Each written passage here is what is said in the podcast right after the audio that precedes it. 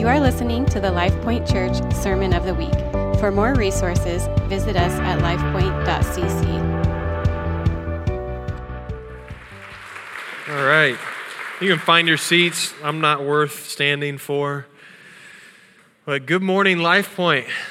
It's good to be here. It's an uh, honor and privilege. I see a lot of faces. Ryan, we got Jacob Marshall, we got Sanchez in the house. Got to see uh, Brett Iddings. Uh, many of you know Brett and Jessica. Uh, they, they, are um, from our church, and I was probably in seventh grade. I told this in the early service. Uh, but Brett was a senior in high school, and I thought he was cool. Now, looking back, he wasn't that cool, okay? Don't tell him that. But uh, he was like the kindest, most cool dude. Um, and uh, I think that him and another senior, Jesse Johannesson, which um, maybe a few of you know, they took me to my first concert when I was in seventh grade and they were a senior, and they took me to a Relient K concert. How cool is that to have a senior pouring into a seventh grader? I was a prepubescent twerp back there, and they put up with me. It was good. Well, a little bit about myself. Uh, I'm Austin. My wife, Elizabeth, would you stand, wave? I know you probably don't want that. That's my wife, Elizabeth. Absolutely love her. Uh, we've been married. It'll be eight years this next month. Uh, next month is September, by the way. Today's August. And uh, she, everywhere we go, I have to make it known to the world that she is four and a half years older than I am. Now, uh, I let people know that for, for two reasons. One, she's not quite cougar status. Um, she's a slightly smaller cat. She's a puma, okay? So, uh, and then the second is I, I really believe that she married a younger man uh, in hopes to finish raising me in the way that she wanted me to be. But uh, she bit off more than she could chew in, in, that regards. And uh, I love you so much, Elizabeth. I'm so thankful uh, just for you and my life pouring into me. And uh, you're just a, a wonderful person. And I love her a lot. And because I love her a lot, we've got three kids. If you're wondering how that happens, can talk to Pastor Tony, and he'll be sure to have that conversation with you. But uh, we've got three kids. They're here downstairs. Sam is six years old. He's going into first grade. If you were to ask him what grade he's in, he'd say, I'm not in a grade, I'm a summer breaker. So uh, he's, he's a lot of fun. We've got two daughters Paisley, who's four, who is going into preschool. And we've got Essie, who is three, going on three-nager. And she uh, thinks she runs the roost. So I remember meeting Pastor Drew for the first time uh, about 10 years ago. And uh, it was coming up this fall, 10 years ago, at a youth convention, the Iowa Youth Convention. Uh, for the Assemblies of God. And I was a senior in college.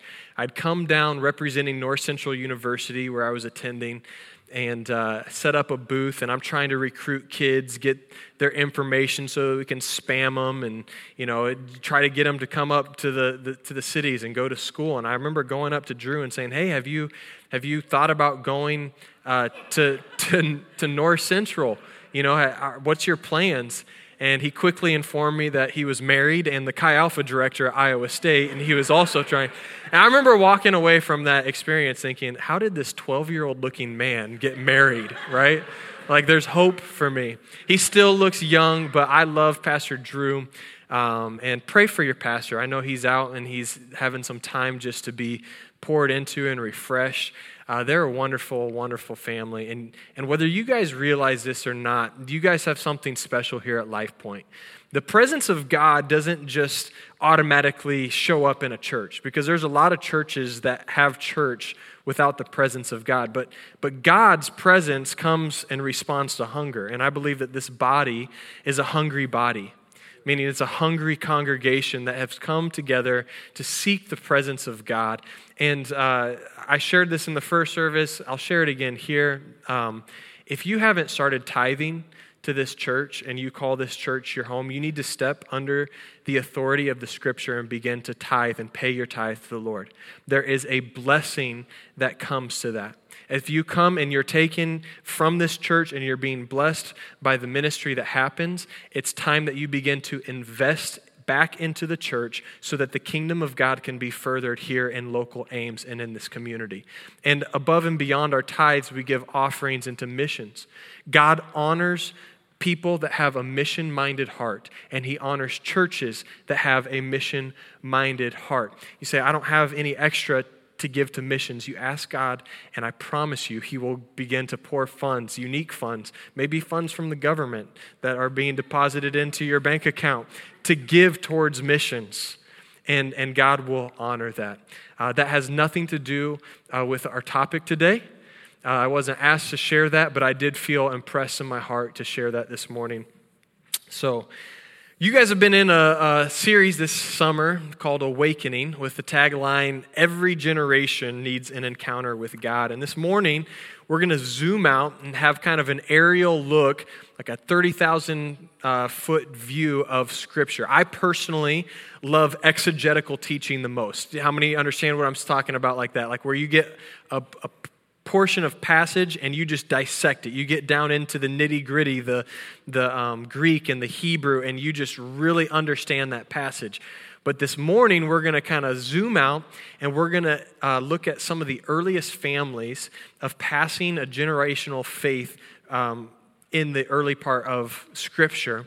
And uh, we're going to be taking a look at themes and uh, um, different patterns that happened why do we do that to get this aerial look? It's to build a holistic, true theology because you can become so pinpointed in your theology and in your study that you actually come up with wrong theology if you're not testing it with other scriptures. Because God is the same yesterday, today, and forever, and his word is the same.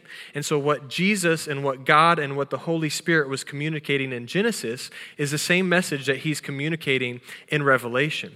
And so, today we're going to kind of zoom out and look at this. The title of my message is Passing the Baton. I figured I'd keep it with the Olympics. How many been watching the Olympics? I enjoy it. Um, but I don't enjoy I like it when it's more in our time zone where you can watch it during the day and not watch highlights. It feels like anticlimactic to watch something where it's like, I'm cheering for someone that's already happened eight hours ago, right? Um, so, passing the baton, and, and uh, we're going to be looking at the generational handoffs um, between some of the Bible's earliest families.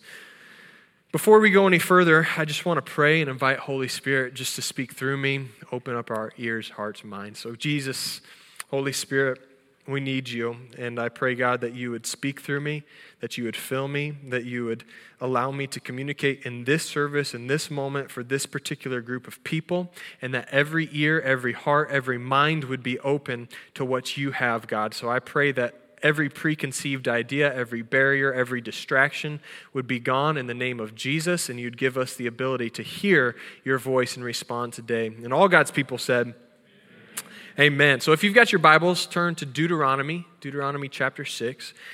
And today's message is going to be geared towards parents and grandparents because we are called to pass a baton of faith from one generation to the next generation. But it doesn't matter if you are single and ready to mingle, or you are married and you don't have kids, or you're a crazy lady with 14 cats. These principles that I'm going to be sharing today are applicable to wherever you're at in life because whether you realize it or not, you are all passing a baton of faith to someone. It might be a coworker, a neighbor, a friend, a niece, a nephew. There is someone that is following you and you are passing your faith along. So let's lean in. And before we read in Deuteronomy chapter 6, it's important that we understand the context in which Moses wrote this passage. Okay, so we're going to fast forward from Adam all the way to Abraham. Abraham is considered the father of our faith, right? How many grew up in Sunday school with that little song, like, Father Abraham had many sons, many sons had Father Abraham, I am one of them, and so are you. So let's all praise the Lord. Right hand, left hand, right foot, left foot, turn around, shake your butt. You know, do that whole thing. It's like my favorite song growing up. And anybody remember that? No? Okay.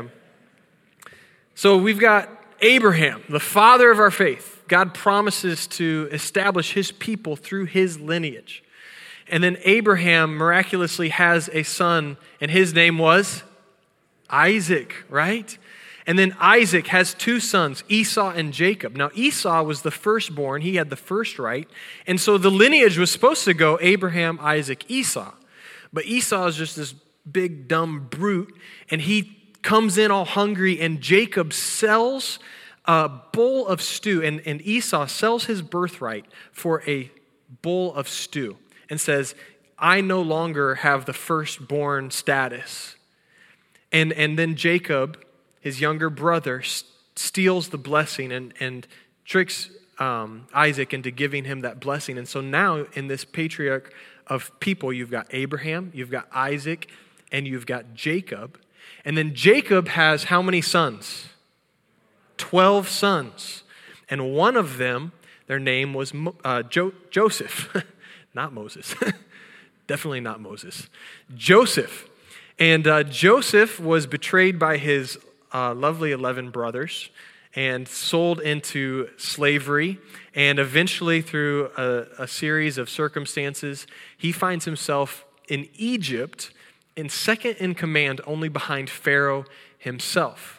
There's a great famine that spread the lands, and now Jacob's family and his 11 brothers are traveling to Egypt to receive food because Joseph had heard from God and stored all this food. And so Joseph is standing second in command, and his brothers come up and kneel before him, just like he had envisioned.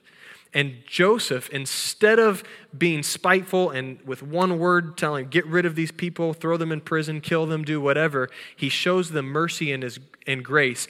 And he says, Come live with me in Egypt. So uh, Joseph's 11 brothers and his father, Jacob, all moved. There's about 70 in total, is what scripture says. They all moved to Egypt. Jacob's name, the father of the 12 sons, is also Israel. Okay? So, what happens over the next 430 years is that the nation of Israel, or Jacob's lineage of all of these 12 sons, begins to grow and grow and grow and grow and rapidly grow, scripture says. See, the Trojans hadn't shown up on scene yet to prevent that from happening and slow that process down. What we have is the Israelites are delivered from captivity in Egypt, okay? And, and so they, their family grows, they go to Egypt, they're delivered out of captivity. Remember the 10 plagues? Anybody seen Prince of Egypt? Right?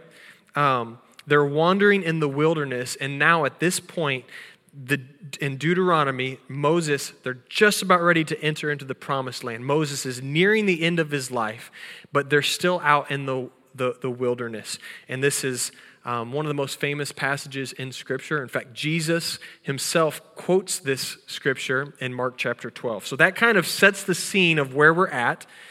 And, and uh, we've got Israel, this nation that's in the wilderness. These are Moses' words. Would you stand with me? and we're going to read. I promise the rest of my sermon is not as long as my intro, but it's important to understand context. It says this Hear, O Israel, the Lord our God, the Lord is one. Love the Lord your God with all your, and with all your, and with all your. These commandments that I give you today are to be on your Impress them on your children. Talk about them when you sit at home and when you walk along the road, when you lie down and when you get up. Tie them as symbols on your hands and bind them on your foreheads. Write them on the doorframes of your houses and on your gates. You may find your seat. So, the portion of text uh, that we're looking at today, the Jews called the Shema. Turn to your neighbor and say, Shema. Shema refers, and the, the Hebrew word means to hear or to listen. And so the Shema refers to verses 4 and 5 of our text. Hear, O Israel, the Lord our God, or listen, O Israel, the Lord our God. The Lord is one. Love the Lord your God with all your heart, soul, and strength. Now, if you were Jewish, it's very likely that at this time you would have repeated the Shema every morning and every night to remind yourself. It's kind of like the equivalent to the, the Lord's Prayer in Christianity today. And the purpose of reciting the Shema um, was to constantly remind the people of God that the one true that Yahweh was the one true God and that loving him with all of your heart, soul, and strength was a must. See, Israel has a horrible track record, if you look at the history, of them worshiping only God, exclusively God, monotheistic religion of worshiping God. Right? In verses 7 through 9 in our text, really bring in the call to be intentional in your conversations with your family and how to use those opportunities to lead your family in the ways of God. So, knowing the context in which this was written, right? Knowing, knowing the history, why, why do you think that Moses even has to address this? Why is Moses writing this passage? After all, like Israel was God's chosen people, right? Why is, why is Moses even having to address this? Well, I think we wrongly assume that God's chosen people always act godly, and they don't. See, after being in Egypt for 430 years, the baton of faith had been dropped. They came out of Egypt a polytheistic nation, meaning they were worshiping all sorts of gods. Moses goes up on Mount Sinai to receive the Ten Commandments and to receive other laws, and he comes down, and what have they done? After the 10 plagues that they saw God send, that Yahweh sent, after being delivered through the Red Sea, after manna coming from heaven and water coming from a rock, Moses goes up for 40 days and he comes back down, and what does he see? They a golden cow and they're singing kumbaya around it and i can just imagine moses just being just irritated and he breaks the commandments he's like i gave you one rule right one rule and you had to go and do that israel was not a godly nation at this point they're very young. They don't even fully understand who Yahweh is. Maybe that's you here this morning and you haven't fully come to understand. This is a good portion of Scripture to look, to remind yourself that there is one true God and to love Him with everything that you have in that. So, how do we get from Father Abraham and Isaac and Jacob and Joseph, all these godly patriarchs of our faith, to this ungodly nation of Israel? Well, the baton of faith, I believe, was dropped. And this morning, I'm going to give you three reasons as to why and how the baton was dropped. And the first, I believe, is because of a lack of personal encounters with God. See, in Genesis chapter 18, Abraham uh, has a personal encounter with God where God manifests himself in the form of three men. You can read about that in Genesis 18. His son Isaac has a personal encounter with God where in chapter 26, it says that the Lord appeared to him. How cool would that be to have God actually appear to yourself? Then you get down to um, Abraham, Isaac, Jacob. What does Jacob do in Genesis 32? Anybody like wrestling? He wrestles with God. He has this personal encounter, and that's where he ch- gets his name changed from Jacob to Israel, right? And then we see Joseph have all these dreams, and God is speaking to him through these dreams. We see all these people have personal encounters, but, but, but from the time of Joseph all the way till up until Moses, and Moses encountering God in the burning bush and personal encounter there, the Bible records zero personal encounters of his people having encounters with him. Now, is it fair to say that that God was just silent during this time? I don't think that we can conclude that. Is it fair to even draw the line that um, there were no personal encounters with God during that time? I don't know that we can draw that line because Scripture doesn't say. But if it was important and impactful, you think that it would have shown up in the history of Israel and the Israelites. I think there's this lack of a personal experience. See, uh, personal encounters with God are the moments that act as anchors for our souls in times of doubt. Maybe you're here this morning and you're thinking, man, I just don't know how I'm going to get through this valley, or I don't know how I'm going to get through this storm. If you've had a personal encounter with God and you've had moments with God, bring yourself back to that point because it will act as an anchor for your soul. Every personal encounter that I've had is with Jesus is one more moment in my life that I can look back and stand on. And while we're not meant to live on the mountaintop, uh, we, we do remember those experiences to speak to our doubt and to our unbelief. So, I ask the question and we answer this question How do we ensure that our kids have personal encounters with God? How do we avoid what happened in Egypt to the Israelites all those years ago? And I think the answer in this instance is overly simple. We give our children and we give those we are leading the opportunities to encounter God's presence. We bring them to corporate gatherings such as church. We take them and bring them to youth group. We send them to church camp. We have weekend retreats. We go on vacations as families with the sole purpose of encountering God and seeking His presence and seeking His face and hearing His voice. We, we come to Wednesday noon prayer and we sit in his presence and we create opportunities for those that you are leading to have a personal encounter with God. The more opportunities they have to encounter God, the more likely it will be that they actually encounter God. Maybe you're here this morning and it's the first time in like five or six weeks. Do you realize that you are shooting yourself in the foot by limiting the opportunity that you have? Now, I'm not to, to encounter God. I'm not saying that you can't encounter God in your truck because I do. I'm not saying that you can't encounter God in, in nature because I do. But there is something very special and very powerful where two or three are gathered. Hear me, church? That, that when we come together with the sole purpose of encountering God, you can have an individual moment, a personal encounter with God where the things of earth grow strangely dim, as we sang. And we can have this sanctuary within a sanctuary and we can encounter God. We need to get rid of the excuses that we come up with for why we're missing church, for why our kids aren't a part of youth group, for why I'm not in a small group, for why this and that. All of those things that doesn't replace our relationship with God, but they're there to create opportunity so that you can encounter God. Right? Now, turn to your neighbor and say, stupidest. Turn to your other neighbor that you just ignored because you don't like them as much and say, mostest stupidest. Okay? It is the mostest stupidest thing in the world for parents to punish their kids and keep their kids from any church activity or youth group. I, I no joke, I was a college age pastor for eight and a half years.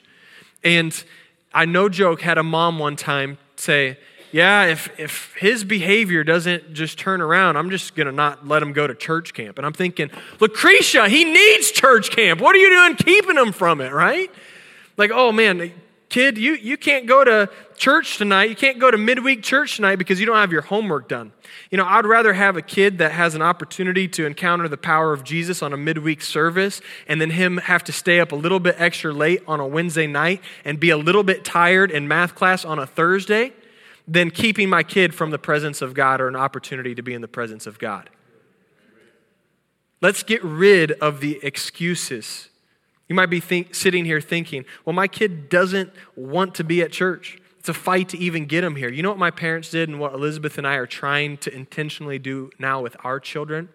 Is they intentionally, hear me, parents, grandparents, they intentionally invested in relationships that were tied to the church. So that means I am intentionally selecting families of people in our church that have kids of our same age, and we are trying to build relationship and friendship with them. Because when they go to school for 30 hours a week, but church for only about four hours in our case a week, where do you think the stronger relationship's going to be? School. So if the parents are intentional with building relationships outside where it says, hey, you're going to see so and so a little bit more regular, you know, what, what does that do? What does that do when you build those relationships?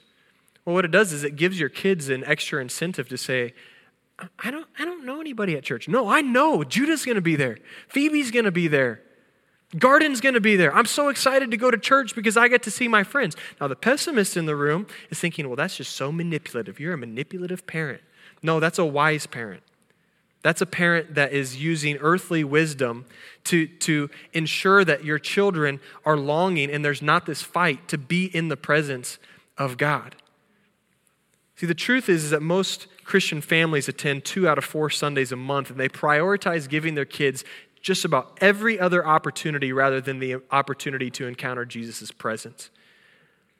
And you're not just limiting opportunities for them, you're limiting opportunities for yourself. If your kids don't see you having a personal encounter and personal encounters with God, then how can the baton be passed?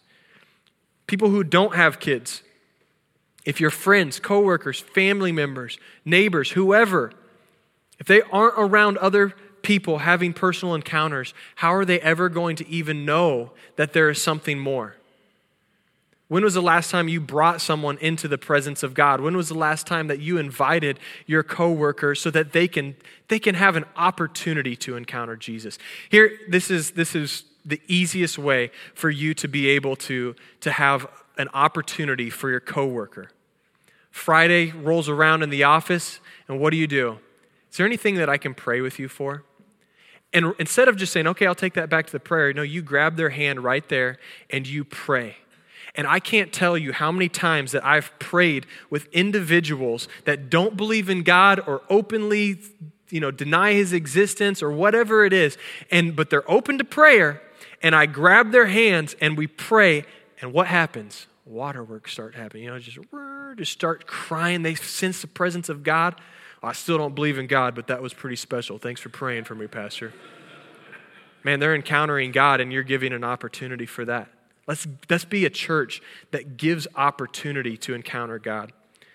The second reason why the baton of faith was dropped, I believe, is because there is a lack of discipleship. In verse chapter or in verse 7 of our text, uh, it highlights how to disciple. Now, during that time in history, everything was passed down uh, through oral tradition. It was verbal discipleship. See, they didn't have um, Bibles, they didn't have paperback books, they had tablets, the stone kind, right?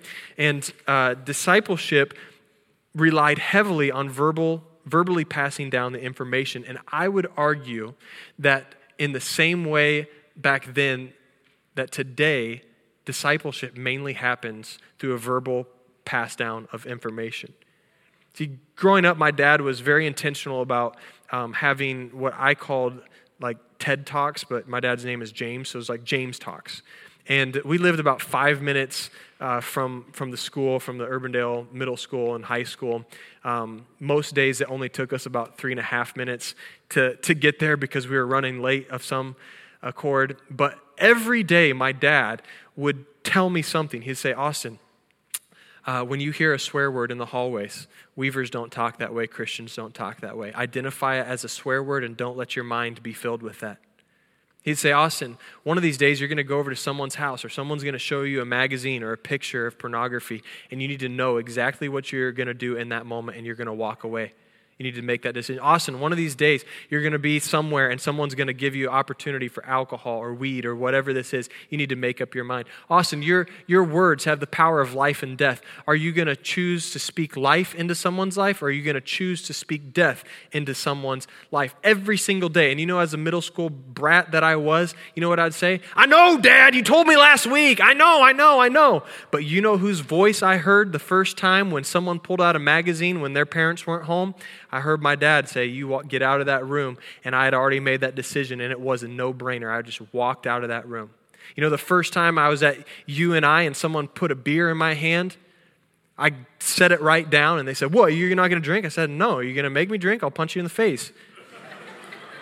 Wasn't even a no brainer. It was a no brainer for me. You know, every time I heard someone swear or talk vulgar in the halls, I, I, I could hear my dad's voice. We don't talk that way.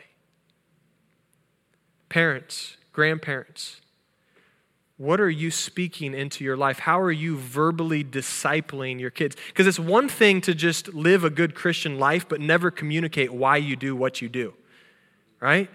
There has to be both. And if you're going to verbally talk about what um, you're doing, you, then you better actually do it. Because it doesn't do a whole lot of good for you to tell your kids, you, you need to share your toys and you need to share your belongings with your siblings if when the offering plate passes in front of you and there's an opportunity to share of your resources to missionaries, you don't share. It's, it's, it's one thing to say, hey, you need to forgive your brother and sister, but then they, they hear you speak ill of your brother or your sister because there's some rift in your family, and you haven't gotten up on your cross and died to yourself for the reconciliation of your family. Our discipleship has to be more. Men, I'm talking to you in the room. Our discipleship has to be more than just getting up and showing to church, showing up for church and doing the right thing. You need to start talking about why you do what you do. You need to pass that baton on and do it. We see a lack of personal encounters, a lack of discipleship, and lastly, a lack of remembering. So, after the Israelites were delivered from captivity, God instructed Moses to have the people observe an annual festival called Passover. What were they remembering? What was the purpose of this? To remember the death angel that had passed over. Remember when they took the lamb's blood and put it over the doorframe, and the death angel, the 10th plague, to set God's people free from the captives of Egypt, to remember this Passover that brought freedom. After they experienced crossing not just the Red Sea, but also in the book of Joshua, where they crossed the Jordan River during flood stage, uh, season. And they send the Ark of the Covenant out in front, and the, the river stops flowing. And they walk across it, and what does God instruct Joshua to do? says, Each person from one of your tribes set up a stone, and we're going to set up a memorial so that the future generations will always remember this place. They will always remember what God has done for you and, and my people. See, in some ways, the world does a better job of remembering than the church does. Let's throw up a statue, you know, so that we never forget, only so that, you know, people can come and tear it down in 200 years or whatever.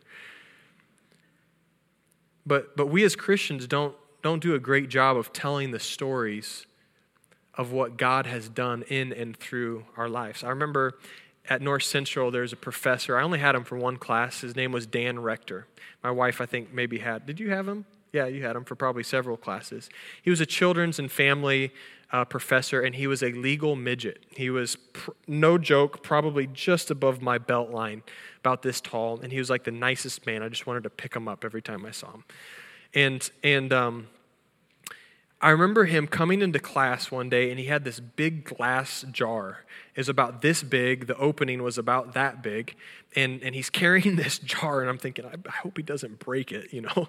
And, and he puts it on the counter, and he goes, You know what this is? And we're like, a glass jar with a whole bunch of random stuff in it. I don't know. You know, had all sorts of things. He said, This is my manna jar. And he began to tell the class how every item in that jar, whether it was a little um, toy airplane or a pencil or a mouse trap, I remember one of them was a mouse trap. All these different random items in this jar represented a story that he could tell. And so occasionally he'd bring this jar in and he would allow a student to reach in and grab a random item. And then he would begin to tell a story of, of how God provided manna, providing it, right? And he, he, would, he would tell these incredible stories of, of things that God had done. And he said, Someday maybe you might have a manna jar in your house, and you can put it up on your mantel and it can be right there, and it's an opportunity to remember what God has done. His was on the mantel right in front of his, his kitchen dining room set, and his grandkids loved to come in and grab a toy or grab whatever and hear a story of what God had done. Neighbors, strangers who come in, what, what's that all about? What's that? That's my manna jar, let me tell you. Pick an item. Parents, Grandparents, have you been good about reminding your children of what God has done in and through your family's life over the years? That they might not forget? For the people that don't have kids, are, are you telling your roommates? Are you telling your coworkers? Are you reminding them to see God's faithfulness in and through your life? Because sometimes you know, the, the water just looks too good where you see, man, there's a blessing in following God.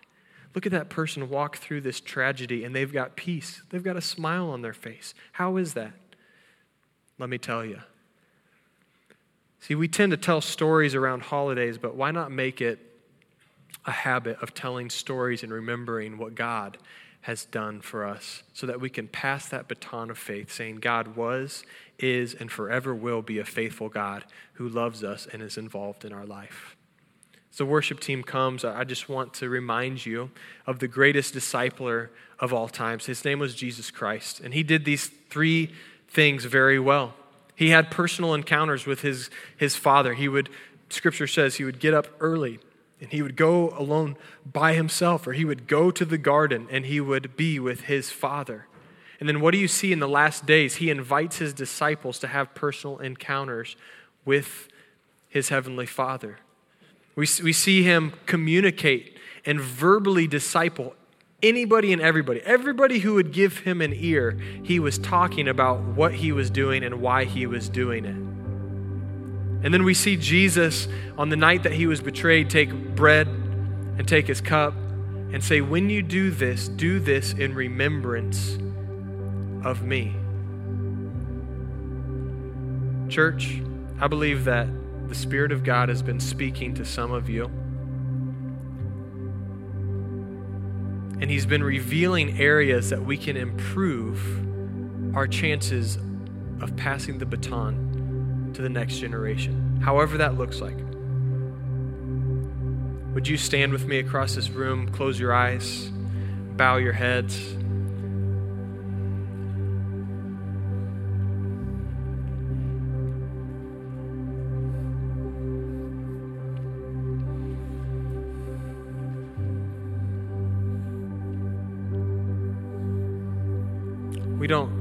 Close our eyes or bow our heads just out of religion or that's just because what we do at the end of a church service. We do it just to to step out of the flesh and step into the spirit, to allow his spirit to speak to our spirit so that we can remove the physical distraction. So so Jesus, Holy Spirit, God, would you speak to our hearts?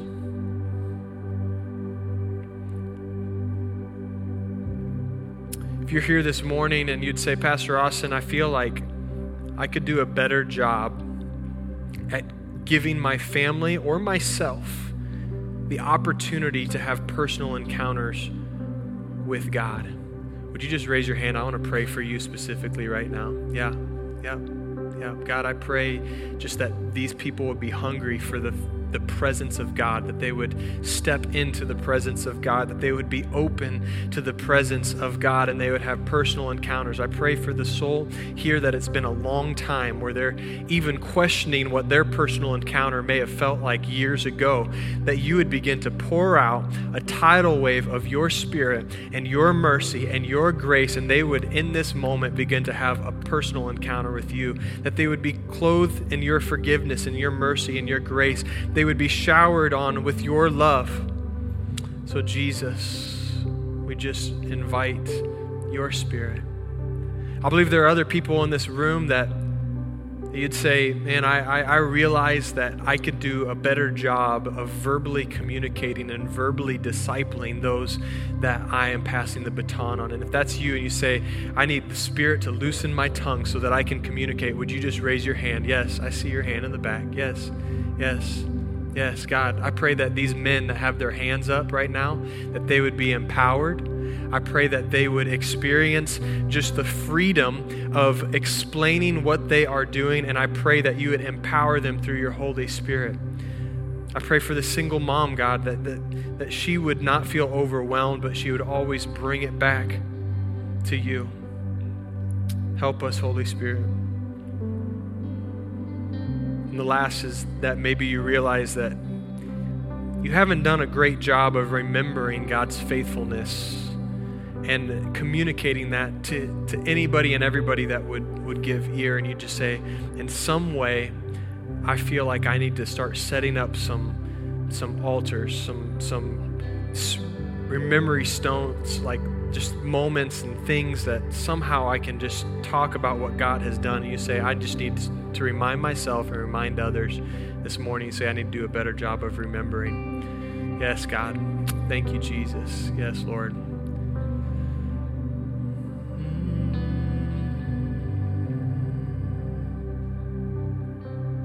Thank you, Jesus. God, I pray that today, as as we sing and we declare that we will build our lives around you, the cornerstone of our foundation, I pray that we wouldn't do that in our own might, in our own power, in our own strength, by pulling up our bootstraps, but God, that we would do that only through the help of Holy Spirit. So, Holy Spirit, equip, empower, encourage this morning, and allow your church to pass the baton so that we can be a light in darkness, so that we can be hope for the hopeless, so that we can bring joy to those who have none. Allow us, Jesus, to step into your plan and to pass this baton of faith for generations to come. In Jesus' name we pray.